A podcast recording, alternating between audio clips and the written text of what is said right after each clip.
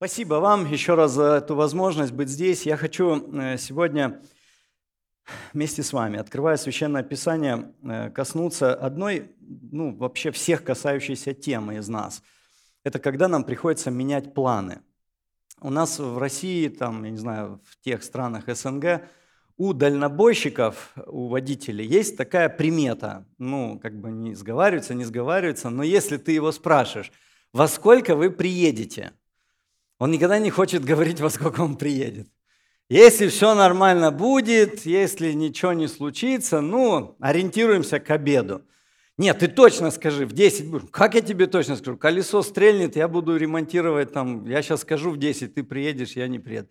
Как бы суеверие определенное, что вот если ты точно скажешь, обязательно что-то случится. Ну и, естественно, что-то на дорогах всегда, где что-то крутится, там случается. Но э, вопрос, а как жить вообще, вот если не планировать? Вы знаете, в Библии нет слова план и планирование. Просто нету.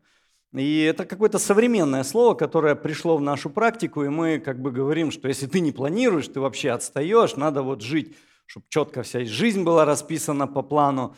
И как у следопыта, знаете, проснулся, в 6.00 подъем, 7 молитва, 8.00 подвиг.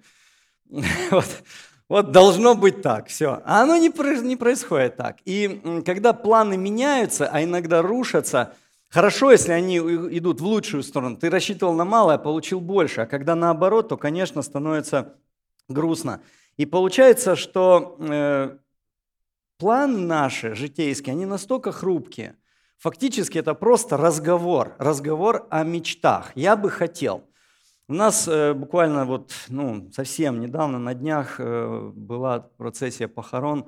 У Владимира Аркадьевича Крупского сын разбился. Наверное, вы кто-то в курсе, кто-то нет. Э, Павел, 30 лет ему на мотоцикле. Он, причем и, и мужчина, который его не заметил, он хороший человек, дети, семья у него, он там сам расстроенный ходил.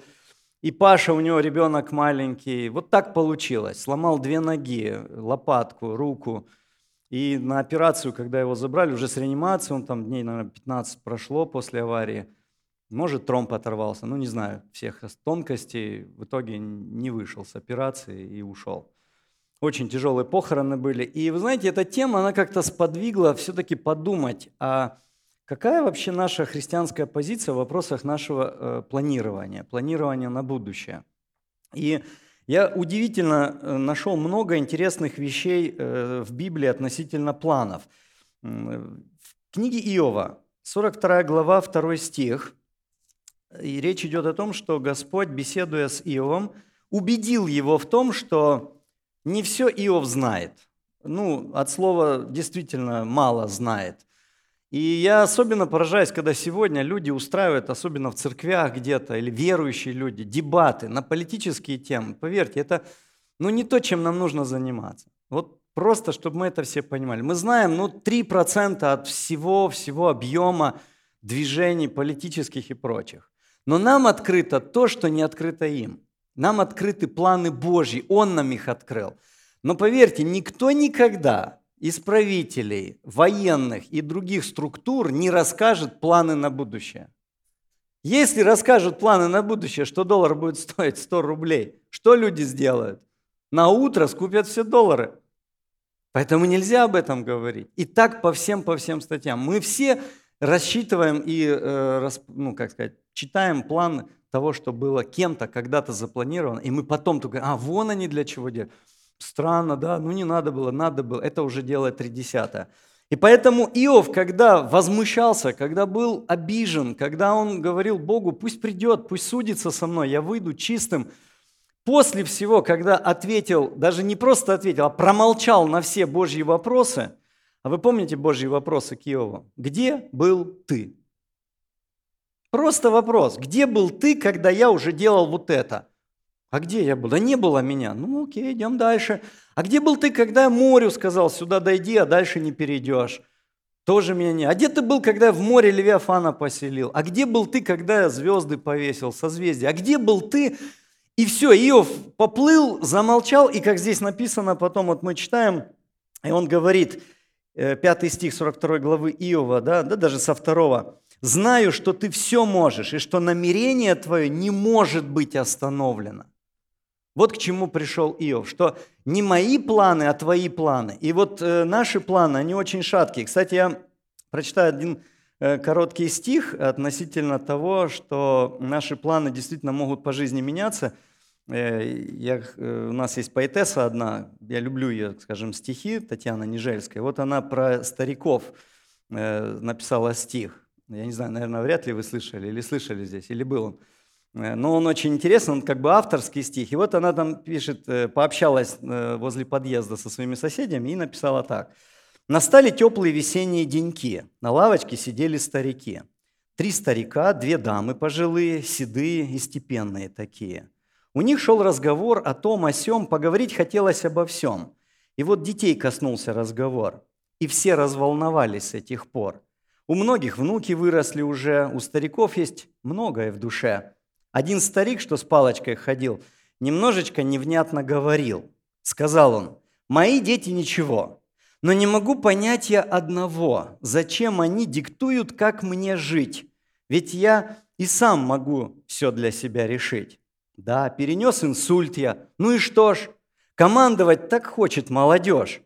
Я жив еще, и разум мой при мне, а значит, я пока что на коне. Я не бревно, пока что человек. Своим умом хочу дожить свой век. Ты прав, мой друг, сказал другой старик. К неуважению я уже привык. Когда к моим приходят гости в дом, я не сижу с гостями за столом. Ты во дворе, дедуля, посиди, пока не позовем, не приходи. А третий старичок сказал, увы, терплю гораздо больше я, чем вы. Всю пенсию мой внук себе берет – а как напьется, так меня же и бьет. Кричит, что польза от меня одна, прибил бы давно, да пенсия нужна. Тут бабушка вступила в разговор. Я отдыхаю, выходя во двор. А дома все заездили меня.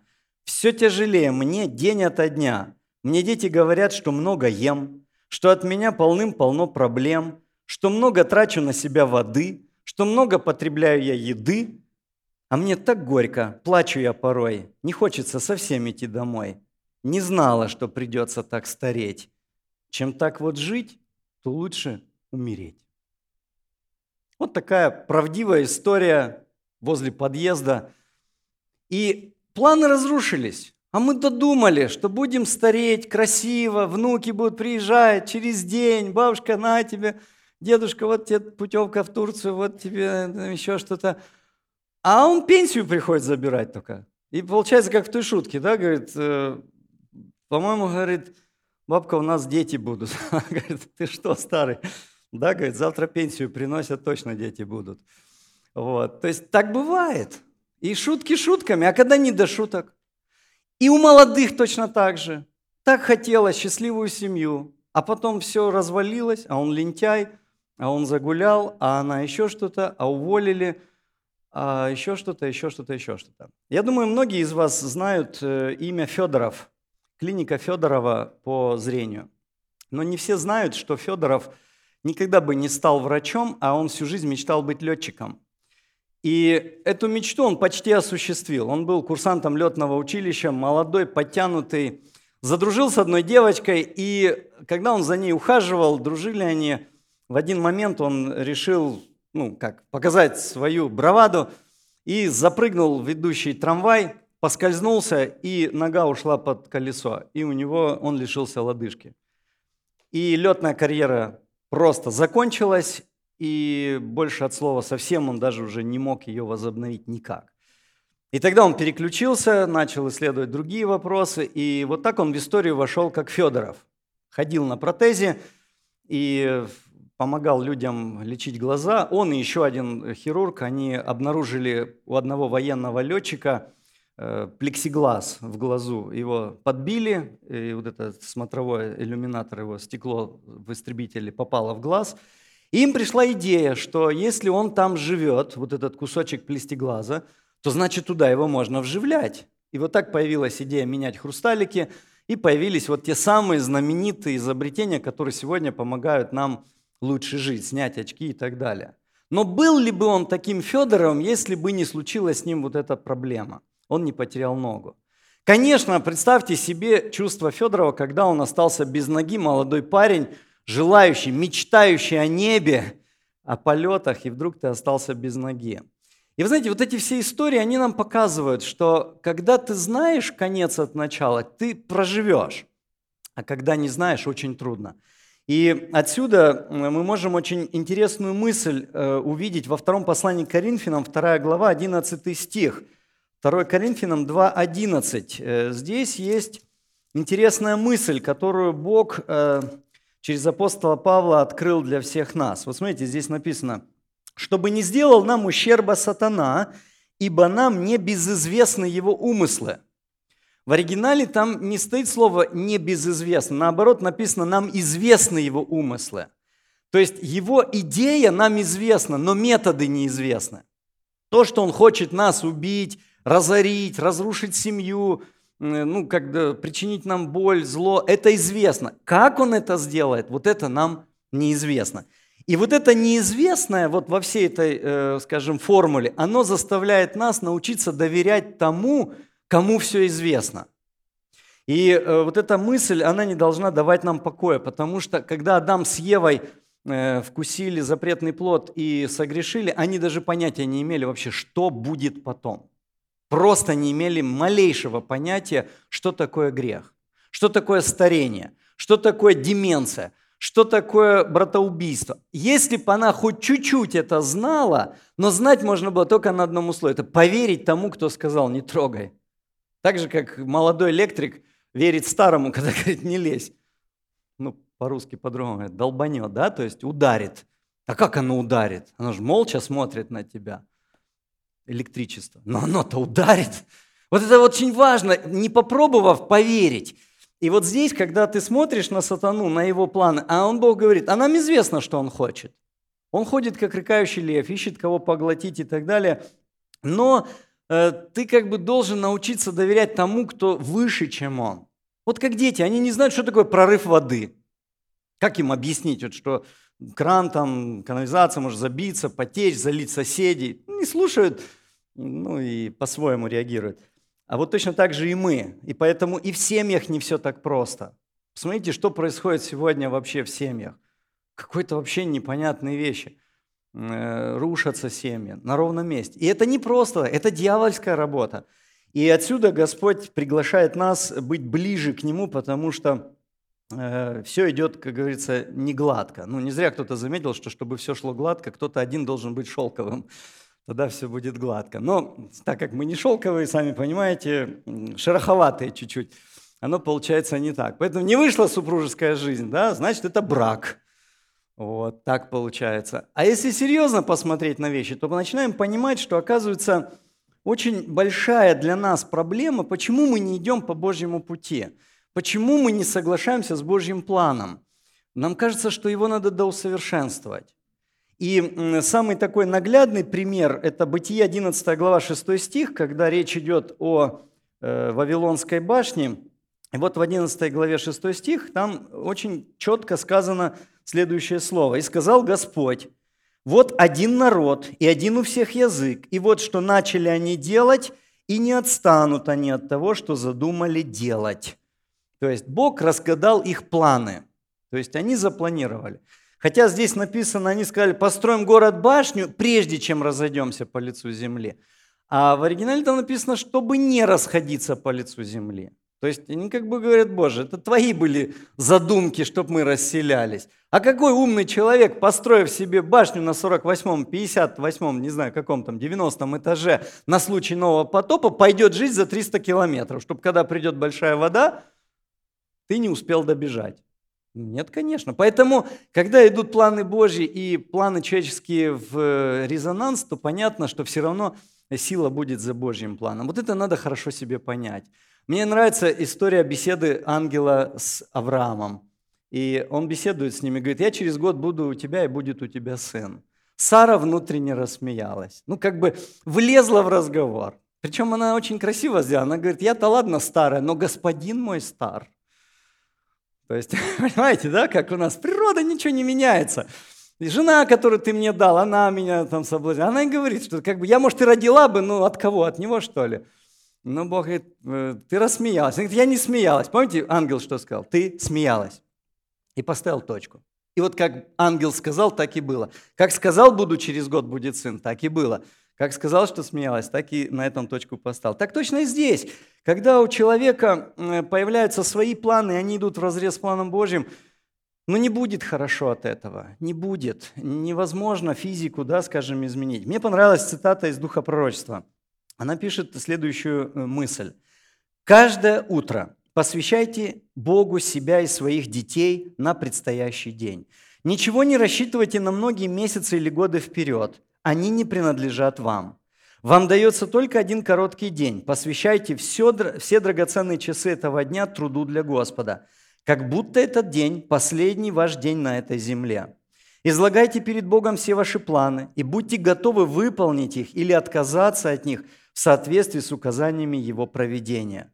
Принимайте Его планы и не настаивайте на своих, даже если, принимая Божьи планы, вам придется отказаться от своих излюбленных проектов. Таким образом, ваша жизнь будет все больше и больше уподобляться божественному образцу. И мир Божий, который превыше всякого ума, соблюдет сердца ваши и помышления ваши во Христе Иисусе. Написано филиппийцам 4.7. И интересно вот, что она пишет, еще продолжение. «Слишком многие люди, планируя блестящее будущее, терпят абсолютный крах. Пусть Бог планирует за вас, как малое дитя. Уповайте на водительство того, кто блюдет стопы святых своих. Дети Божьи сами бы выбрали те пути, которыми ведет их Бог, если бы могли видеть конец от начала и предвидеть славную цель, которую они осуществляют как соработники Бога. Потрясающе, да? То есть если ты приходишь к мастеру с проблемой, он говорит, надо сделать вот так. И ты говоришь, не-не, я так не хочу, я вот так сделаю. Но потом все равно приходишь и делаешь, как сказал мастер, то зачем вот эти все опыты? И как Одна женщина сказала, другой говорит, ты умная. Она говорит, да нет, я не умная, я опытная. Была бы умная, не была бы такая опытная. Понимаете, вот так в нашей жизни бывает. Мы хотим сами проверить, почему плохо наркотики, почему плохо курение, ну, я имею в виду, если молодежь взять подрастающую, и пошло-поехало. А почему это вот, да, там, семейная какая-то не, не, улад, не передряга, не ладится, когда все, вот почему это? Надо проверить, а надо ли это делать? Вот это большой вопрос. Эм, если посмотреть еще в историю, второе послание Петра 2.5, очень интересно, Господь как бы приоткрыл небольшую такую завесу и э, показывает 2 Петра 2.5. Смотрите, что он здесь говорит. «И если не пощадил первого мира, но в восьми душах сохранил семейство Ноя, проповедника правды, когда навел потоп на мир нечестивых, и города Содомские и Гоморский, осудив на истребление, превратил в пепел, показал пример будущим нечестивцам. То есть вот такой был у Бога план. Не пощадить, да, вот мы очень четко видим, не пощадил. Если открываем римлянам, о чем вот э, в начале вы слышали этот текст, римлянам, э, 8 глава, 32 стих, то же самое, посмотрите, что он здесь говорит. Тот, который сына своего не пощадил, то есть у Бога такие планы, что кажется, ну все очень просто. В наших планах так, своего сына не трогаем, мой в армию не идет, мой учится в лучших учебных заведениях, мой трудностей не будет видеть, хотя э, японская пословица говорит, что если родители тяжело работают, чтобы дети хорошо жили, то их внуки будут просить милостыню. Поэтому мы как бы вот так мыслим, и нам кажется, что и Бог так мыслит. Всех плохих убьет, с этого начнет, а нет, первое воскресенье каких людей по пророчествам? Праведников. То есть первый, кому внимание и всю любовь, праведники. Он их хочет поднять с могил пыльных и забрать к себе, а потом решать вопросы нечестивых. Мы бы все сделали наоборот. Теперь он здесь написано, первого мира не пощадил. И казалось, ну понятно, плохих убил. Вдруг он сына не щадит и вообще ничего не понятно становится. Думаешь, как так? А оказывается, Господь показывает, что у Него есть такой план, который, ну, как пишет Вестница Божья, мы будем потом еще исследовать всю вечность. Я так подумал, это что ж такое должно быть сложное, чтобы мы всю вечность это исследовали? Это там такого непонятного, мы настолько привыкли, привыкли ко всему простому, что кнопку нажал, отправилась, кнопку нажал, получил, кнопку нажал, открылась, Кнопку нажал, закрылась, нажал, включилась, нажал, потеплело. То есть мы так привыкли. Что там план спасения, э, как говорится, мусолить его? Описание говорит, да вы же даже понятия не имеете, что всю вечность будет вызывать у нас восхищение, когда мы будем только узнать, Господи, а как ты так сделал? А почему ты так сделал? А почему мы даже стареем? Не просто вот идет, идет человек, как машина, да, вот вроде красиво, потом раз, что-то заклинило и умер. А вот как маленький и старый, как малый, да, становится. Все забывает, капризничает. Ну, то есть, вот почему так? Почему Бог вот так все сделал? И мы будем много-много раз к этому возвращаться. И вы знаете, вот это слово Иова, когда он сказал, знаю, что намерение твое не может быть остановлено оно должно нам, нашу христианскую веру, очень сильно укрепить. Можно очень четко сказать, как те юноши, которые были в печи, ну, перед печью, вы помните, они разговаривали до печи. То есть, когда они стоят, он говорит им как бы шанс, ну, может, вы там что-то не услышали, не, не поняли, вот сейчас как труба прозвучит, падайте, поклоняйтесь, я буду знать, что все хорошо. А они ему как сказали? Нет, царь, мы твоему истукану не поклонимся, потому что Бог, в которого я верю, Он силен избавить меня от этой печи.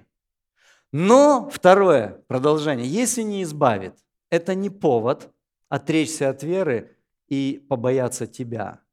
Но опять же, посмотрите как, в наших планах избавиться от печи. Вот чтобы до печи не дошло. А Бог говорит, да и печь не проблема. Ну, зайди в печь.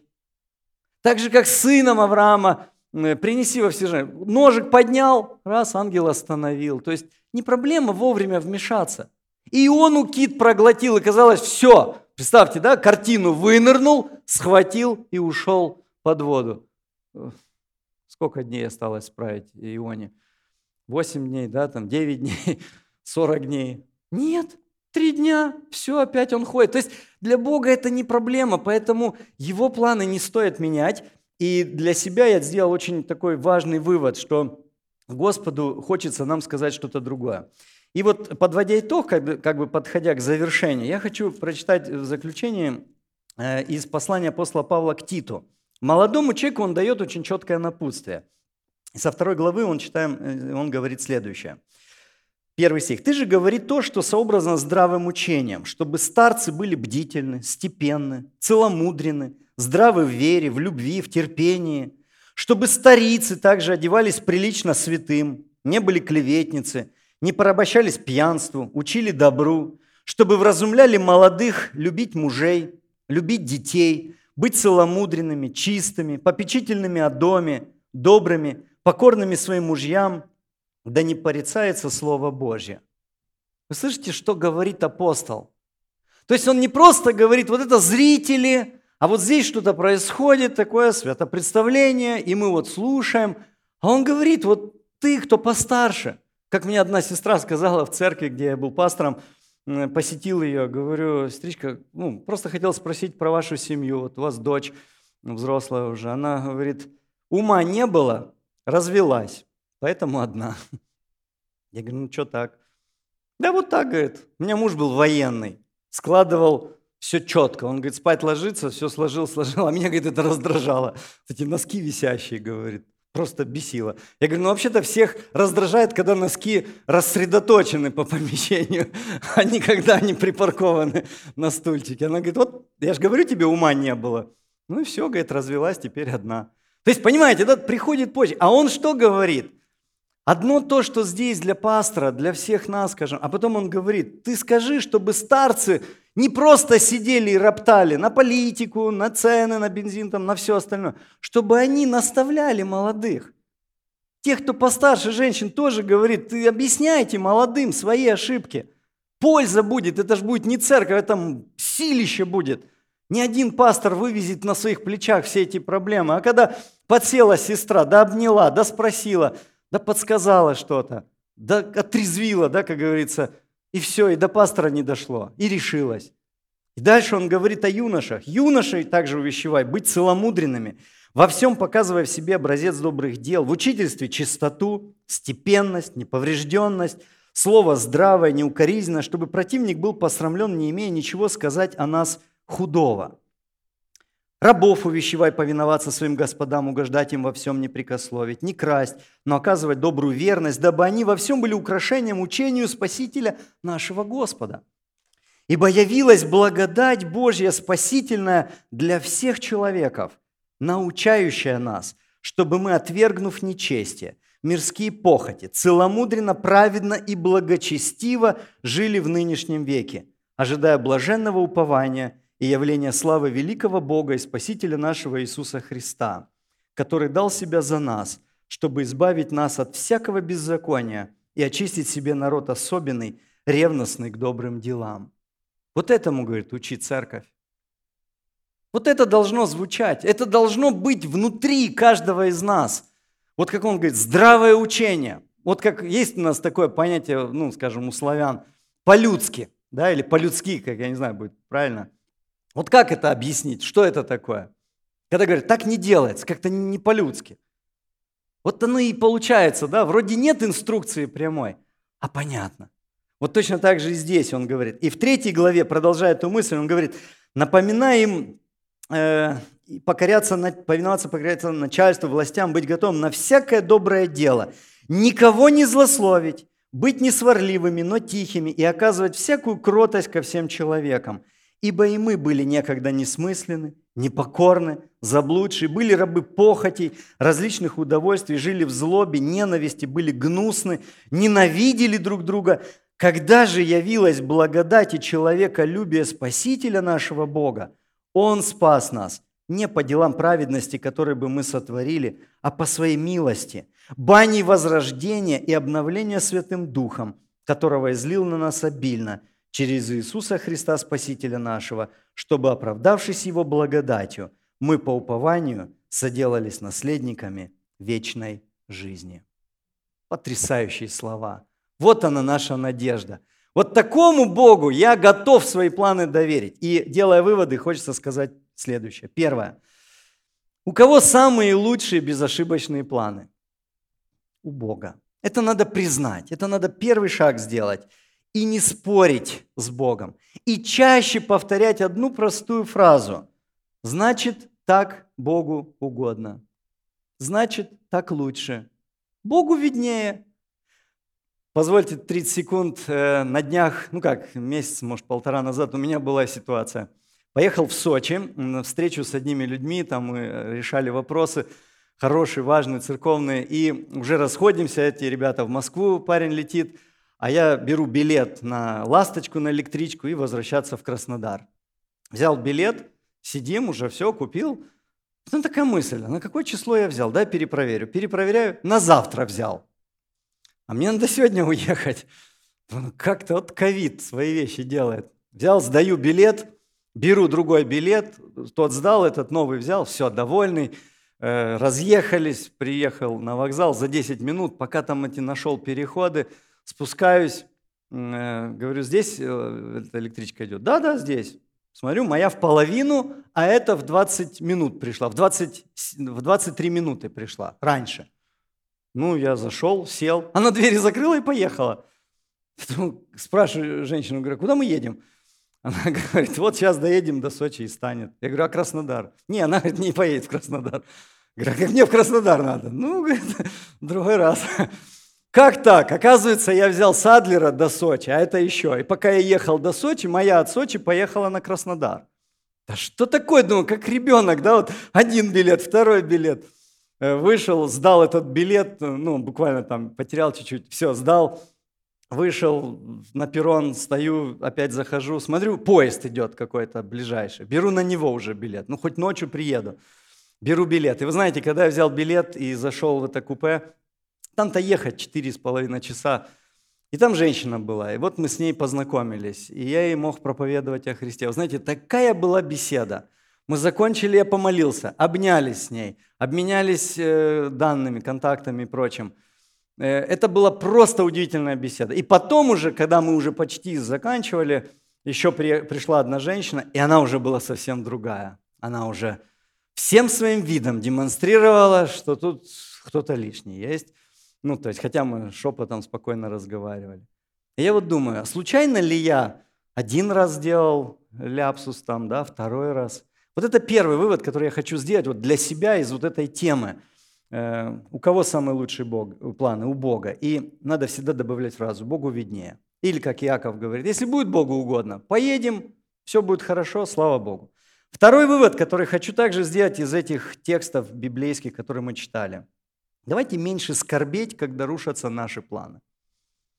Вот просто меньше оплакивать, потому что ну, мы не знаем всего. От чего нас Бог отводит, куда подводит э, и так далее, и так далее. Поэтому то, что для нас проблема, для Бога не проблема. И, возможно, если бы мы видели конец от начала, мы бы по-другому вели себя. Я начал с того, что как бы история с Павлом э, Крупским, да, она как бы нас всех потрясла. А моя мама все время говорила, я, я всю молодость на мотоцикле прокатался, я Яву мечтал, я до сих пор о ней мечтаю, знаете. Она мне такая милая. А как не убился кто-то, на чем, говорят, разбился? На Яве. Мама сказала, только через мой труп. Все, никакой Явы. И так вот, может быть, я бы и не стоял, если бы у меня была Ява, когда я ее хотел. Может же такое быть? А почему? Что, я лучше, чем все остальные? Я тоже когда скорость, я голову теряю по-своему. То есть тут, понимаете, как бы Бог знает, кого на каком пути послать, чтобы разрушить мои планы. Да, я злился на маму. Да, я ей выговаривал. Она говорила, ничего, вырастешь, потом поймешь, сейчас пока все, вот будешь самостоятельно сам решать. И это была мудрость свыше.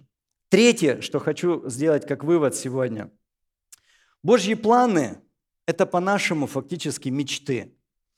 И мы мечтаем порой о недосягаемом, о нереальном, но мы мечтаем. И это его план. То есть он мечтает, что мы будем когда-то в безгрешном мире без последствий греха. Он об этом мечтает. Он нас тихонько к этому ведет. А вопрос, а можем ли мы быть в этом мире по-настоящему счастливы? Ну не можем. Вот надо тоже это признать. Вот, ну пусть будет все хорошо. И свой дом, уже не в долгу, все-все-все. И вот приходит новость, э, умер, разбился э, брат наш, да, и ты едешь на похороны, и ты неделю ходишь как чумной, как, как побитый. Это что, счастье? А сейчас все больше и больше и больше, да, ковид, э, за ковидом омикрон, за омикроном еще какая-нибудь холера. То есть оно бесконечно. Так можем мы быть здесь счастливы или нет? Нет. Бог и говорит, ну, чуть-чуть выше, подними голову, посмотри на другое. И вот это очень важно для нас. Когда мы страдаем с кем-то, мы понимаем, что самый лучший план – это план спасения. Не план моего обогащения, не план моего благополучия, чтобы у меня была прекрасная семья, в семье прекрасные дети, прекрасные внуки. Ну, знаете, как говорится, без горя и печали. А чтобы я был спасен. Вот это для Бога самый важный вопрос. И четвертое, последнее.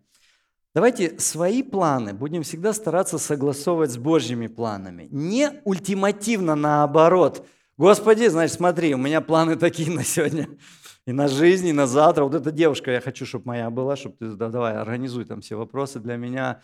Мне нужна работа очень серьезная, вот это я, я прошу тебя, чтобы ты позаботился. То есть я Богу свои планы рассказал, и теперь Бог попробуй чего-то там мне не додай. Я же обижусь, я же в церковь перестану приходить. А если еще сильнее поет, я десятину не верну. А еще начнете мне говорить, о, я еще в интернет напишу.